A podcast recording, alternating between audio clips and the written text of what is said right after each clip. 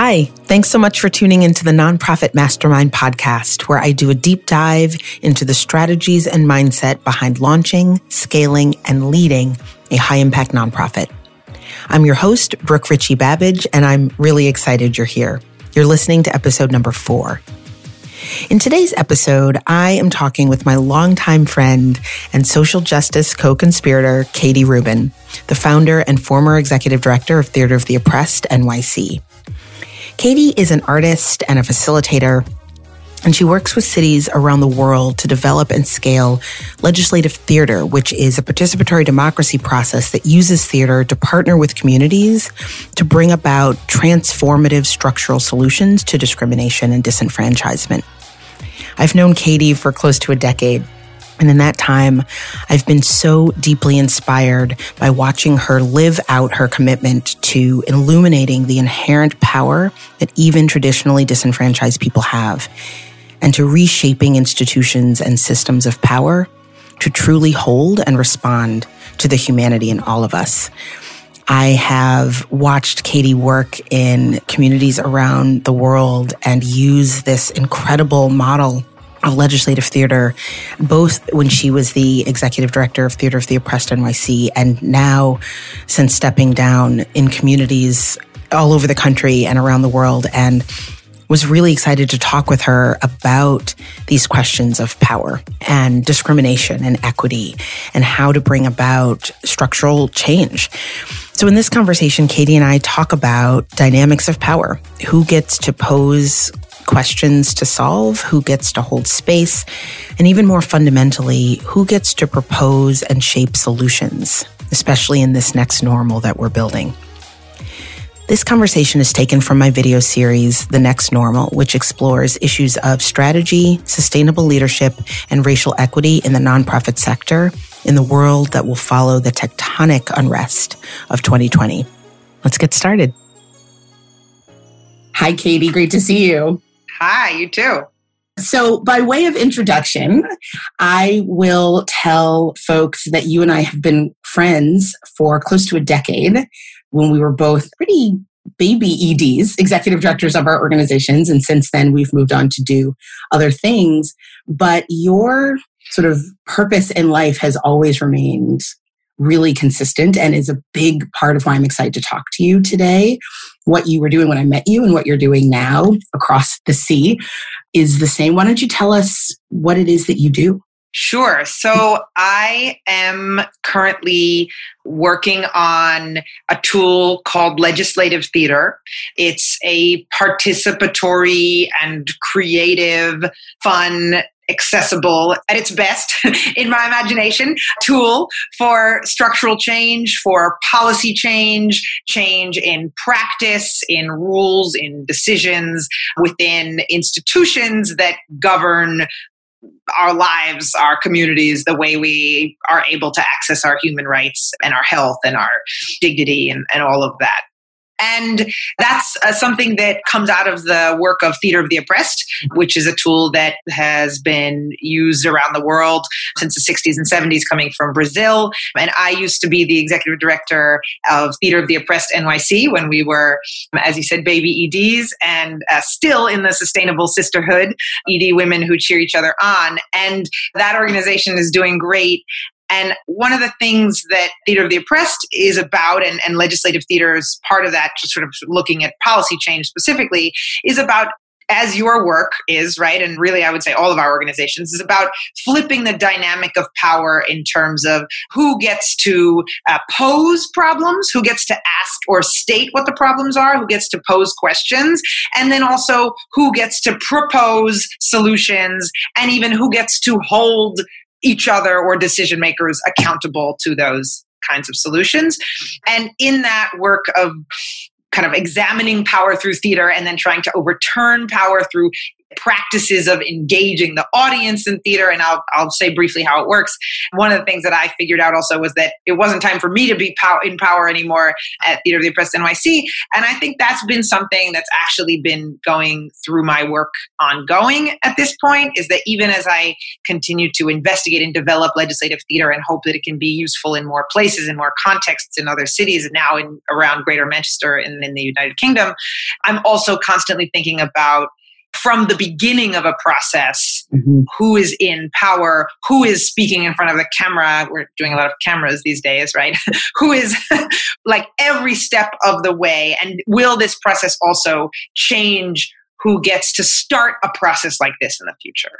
Yeah, one of the reasons that I've been looking forward to this conversation is because the very nature of what you have done for the last however many years and are doing now is about shaping our sort of normal, right? What counts as normal, how decisions are made, who gets to be at the proverbial table. And the series of conversations I'm having is about what it takes to reimagine our next normal. And so these issues of who's at the table, and that's come up in a lot of these conversations with folks, that issue is just like really present right now. And you mentioned something that I want to dig a little deeper into. And I know you and I have had conversations about this for years. As a white leader doing this work, I know that you grapple with exactly what you just said. What is my role? How are you grappling with that now, particularly in sort of the wake of so many of things that have happened this year? Yeah. I mean, I think that one of the things that has become clear in my work and thinking about it in relation to all the things happening this year and the Black Lives Matter movement, which has been going on and is growing and growing, is kind of what I was sort of starting to think about before in, in terms of this taking up space and the space that I take up, yeah. and sort of what is the value add that I can bring to a process, and weighing that against the space that I take up. Yeah. So, really being thoughtful and very critical about how much space I do need to take up. So, for instance, here in the UK right now in Greater Manchester, the Greater Manchester Combined Authority, which is a local government, and this Homelessness Action Network, which is intersector big network here in, in those 10 boroughs, have asked or decided to use legislative theater as a tool to create their five year homelessness prevention strategy. And so one of the things that we planned in that process was that alongside creating this year long process, three plays, creating this prevention strategy, there should be an intensive facilitator training process with folks who have experienced homelessness or are currently experiencing homelessness to be paid, yeah, and to go along with that. And we just had the first big show, which was entirely facilitated by these five facilitators who are really interesting group of people who are bringing like arts leadership and community leadership and their lived experience and their experience around disability access and around Islamophobia and around being a refugee and around race and around gender. And they're bringing that to the process. So I was really thinking about it a few weeks ago like, the event was talking about who's in power at the Department of Work and Pensions and you know this office and this office. But the event can be modeling who's in power, even asking those questions in even a deeper way that I think that I ever could imagine doing that in my past life. So I guess that's what I've been thinking about is challenging myself, yeah, to think about where can I bring value and where can I take up less space and how can those go together. And what's the balance? Yeah.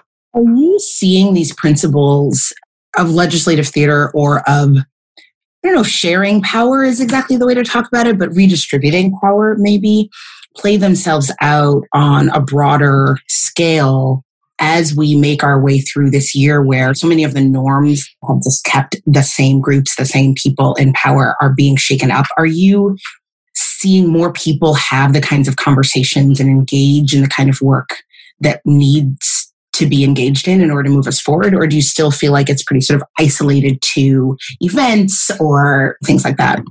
I think it's a great question. I mean, I feel like yes and no, kind of, right? And I was just thinking when you were asking the question that I feel like it's sometimes being isolated to individuals or individual instances.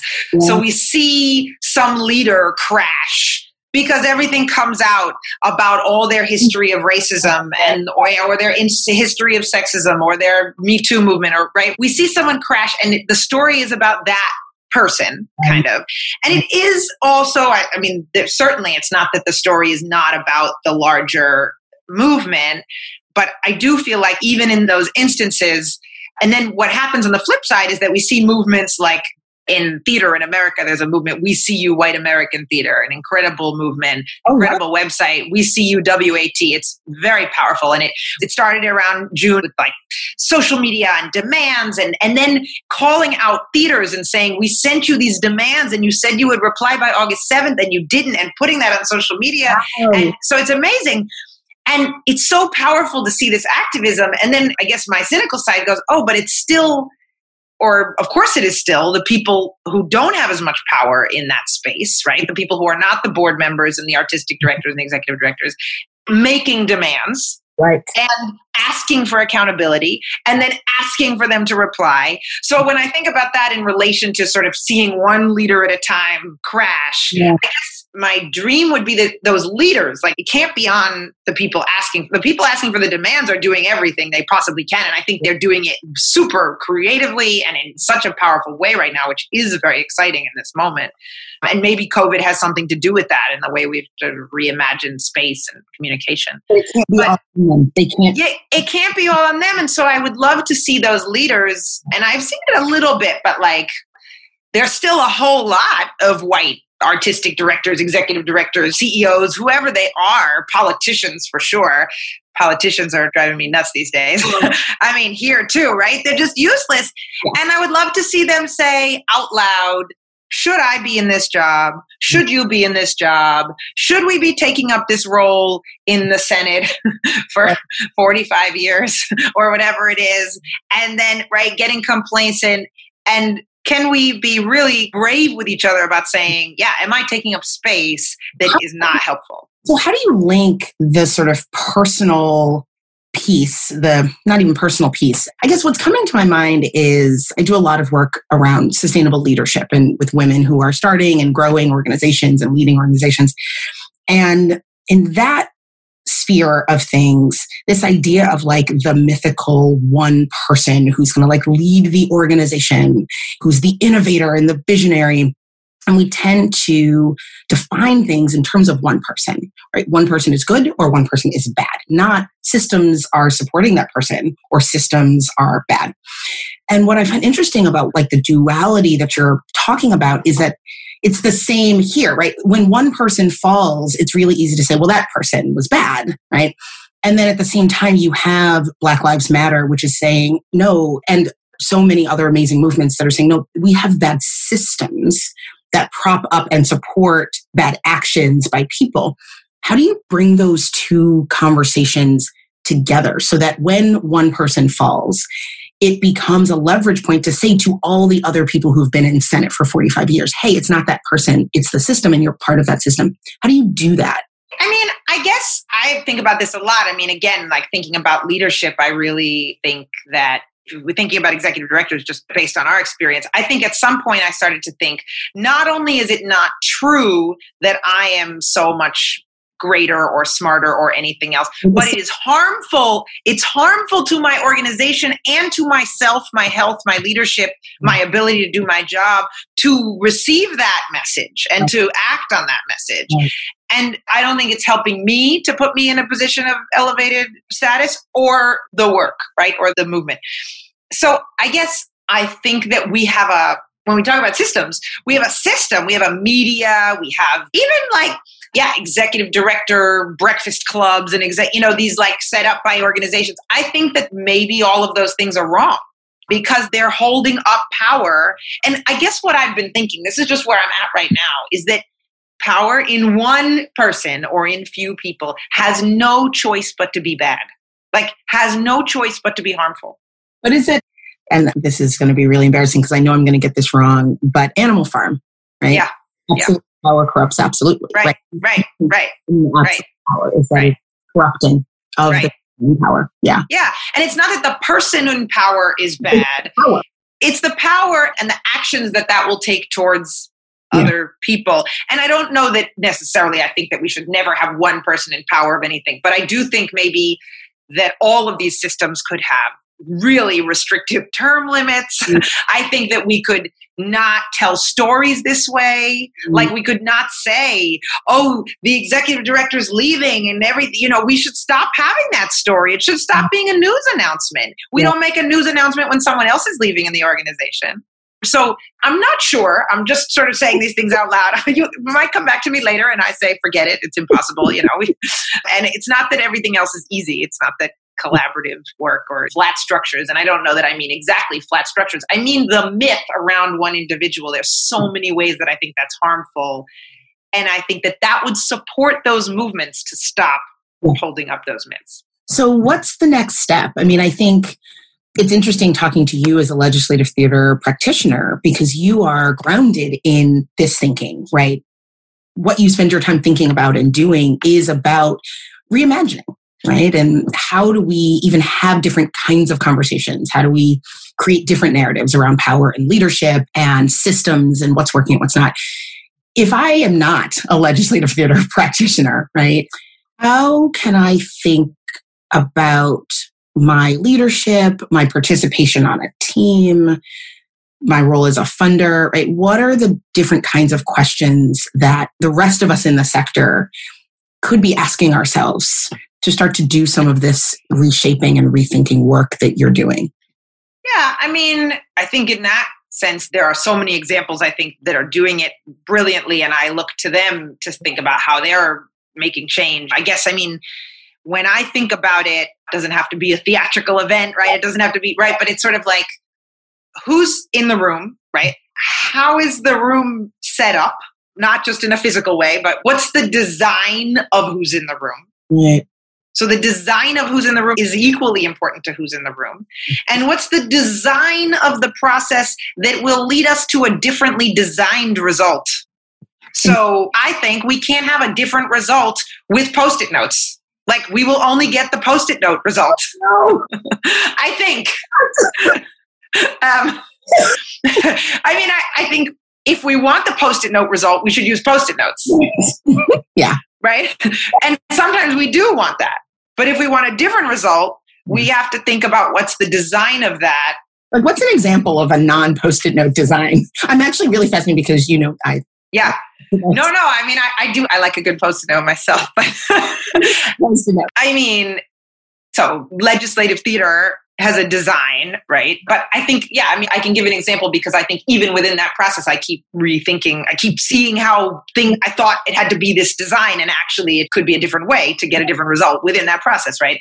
So, for instance, in legislative theater, you pose the problem, the experience that humans are having with a problematic, flawed, oppressive mm-hmm. policy, right? Through a play. Mm-hmm. And in my experience, the design of doing it as a play right, performed by the people who have experienced it, has a different result than reading it in a white paper, than speaking it out loud, than hearing it in the news. You have an emotional experience of, oh, I know what that feels like. And then we ask you to recognize that you know what that feels like, right? So you sort of make that connection. You laugh, you feel pain. Like there's a sort of emotional journey that, yeah, solidarity building and humanizing, which then, in my hope or in the, in the ideal, like engages people in a more urgent and personal way to want to change the issue. And therefore, already the intention towards making the change yeah. has changed. And that is an example of redesigning the process towards redesigning the result just in that first process, right? In that, yeah. It's so interesting because I think about the ways that organizational leaders try to bring the impacted people, communities, issues that they're working on behalf of into spaces with, say, funders, supporters, etc. And I remember in our sisterhood, we would talk about this that there was always this pressure to sort of line up my organization worked with young people to sort of line them up right? And i had a funder once say to me part of the role of the funder was to get me meetings with large donors. And she was displeased because I would have these meetings and the young people that I would bring with me, which is also sort of like structurally not amazing, weren't having serious enough problems was basically she's like like they're not downtrodden enough. And so what really i need you to do is find like and don't have them talk about how they're okay and like persevering. We need to hear how awful their lives are. And i remember sitting and wondering what does it mean for me as a social justice as someone who has committed my life to that to even keep that funding so when you and I are talking today about designing spaces differently, designing processes differently, it's creating different narratives. And you're making me remember just that that's a design too, right? That my relationship with my funders and you have to question it. And I, I really grappled. I was like, I don't know what to do in the design that we currently have, which is set up where like she gets me in the room with a rich person and I'm supposed yeah. to low income kids and right. Right. That's been designed yeah. I mean, when you're saying that, it's making me think of another thing, which is that I also felt as an executive director like there were so many things that I wanted to or wished I could redesign. I don't even know that I had the time and space to think about how, but I just knew I wished I could. Yeah. But I didn't feel like I could because it was too risky with all the money that I needed to raise, the people that I needed to keep on salary, like the pressure. Uh-uh. Yeah. Yeah. Exactly. And so I just want to like note that I feel like in this current role, I have a lot of privilege and space to really push with design. I mean, I have other barriers and now working with the local government, but I personally don't have that at stake yeah. if people don't like what I do or how I try it, right? Or or something. And just to say, like I think that yeah, it's not as easy as redesigning because there's all this pressure from the systems to not be able to do that. So that it's just important to think about that. One of the things that I have found really interesting about these last few months being in conversation with organizational leaders is and with funders actually we're starting to have some of these deeper conversations about the system of philanthropy and the system of nonprofit leadership. And I just love this concept that you've introduced of, of designing the system, right? Designing the process, designing the system, of redesigning what those conversations look like. So that as an executive director or anybody on the team at a nonprofit, how you can do that cost benefit analysis of this is I don't want to feed into this bad part of the system and I also want to be able to pay my staff like that calculus is different if you have a that says actually we're in partnership here right? And to your point, if you have a city that says actually your services, what you're doing are critical, the people you're working with are critical, the whole system starts to change. Yeah. Yeah. And I think what we're saying, just coming back, like it's going to require everyone to buy into a new, right? And again, I think like the people in power, it's going to mm-hmm. require them to step back, take up less space, not have that role of power for much longer if they have set up systems that are harmful, whether they wanted to or not, right? But also, this, like I said, just this whole narrative around that one person solves everything, or that I think that there's a lot, a lot of players in that narrative. Yeah. Yeah.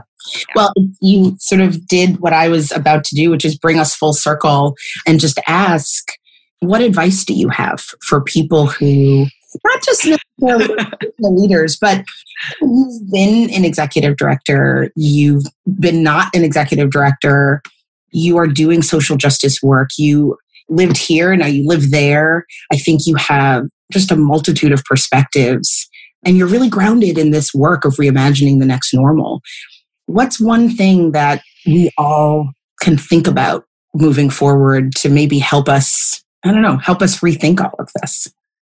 I think that in this phase of my work and my life now, I have this space to say I'm developing legislative theater, I'm testing, I'm improving, I right? And and that's fine. Nobody questions that, right? And I think I can say that for as long as I want to right now. Or at least for the, you know, yeah. I didn't have to say when I'm done testing, right? Like yes. And when we were most successful at Theater of the Oppressed NYC. So the model of Theater of the Oppressed of legislative theater, right? And I said people we do a play, and then actually the audience becomes part of the play in this narrative of changing up power. The audience are required to become part of the action, are asked, are invited, but essentially they are part of the action. There's no question about it. We're all part of the world, right?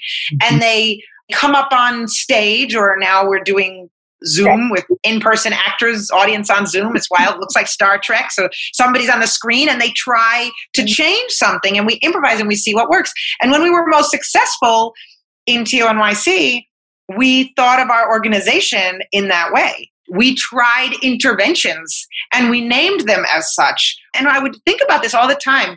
When we're doing the work, when we would have a forum and you try an intervention, you're never allowed to say, that was bad, yeah. or that got worse. Yeah. In fact, you can't say was it better or worse. That's what we teach the facilitators. It's just what did they try?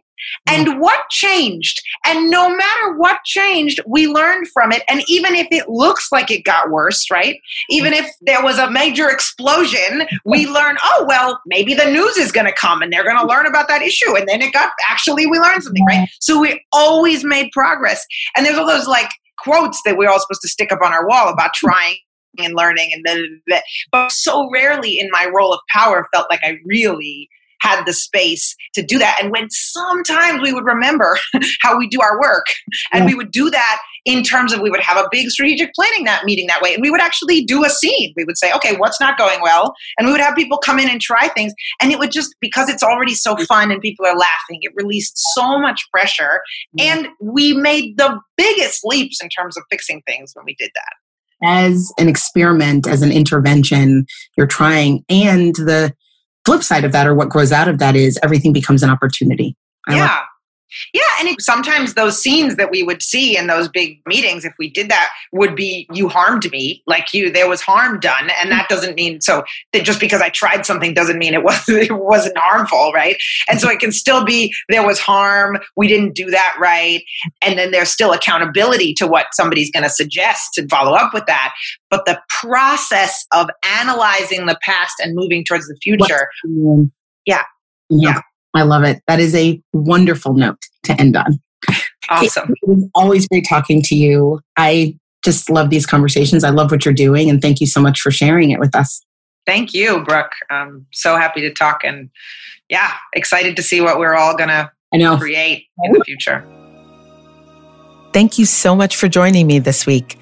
If you enjoyed this podcast, please subscribe on Apple or wherever you listen to your podcasts and definitely share with your friends. You can learn more about Katie at katierubin.com and about Theater of the Oppressed NYC at tonyc.org. And check out the video series that goes along with this podcast episode, The Next Normal, at richiebabbage.com backslash next normal. And one last exciting announcement. If you are the leader or on the board of a small nonprofit under a million dollars and you're looking to pass that first milestone of a million dollars, I am really excited to announce that enrollment for my Impact Accelerator program is now open until next week. Head over to richiebabbage.com backslash nonprofit accelerator to learn more and apply. That's all for now. Have a great week, and I will see you back here next week for more Mastermind.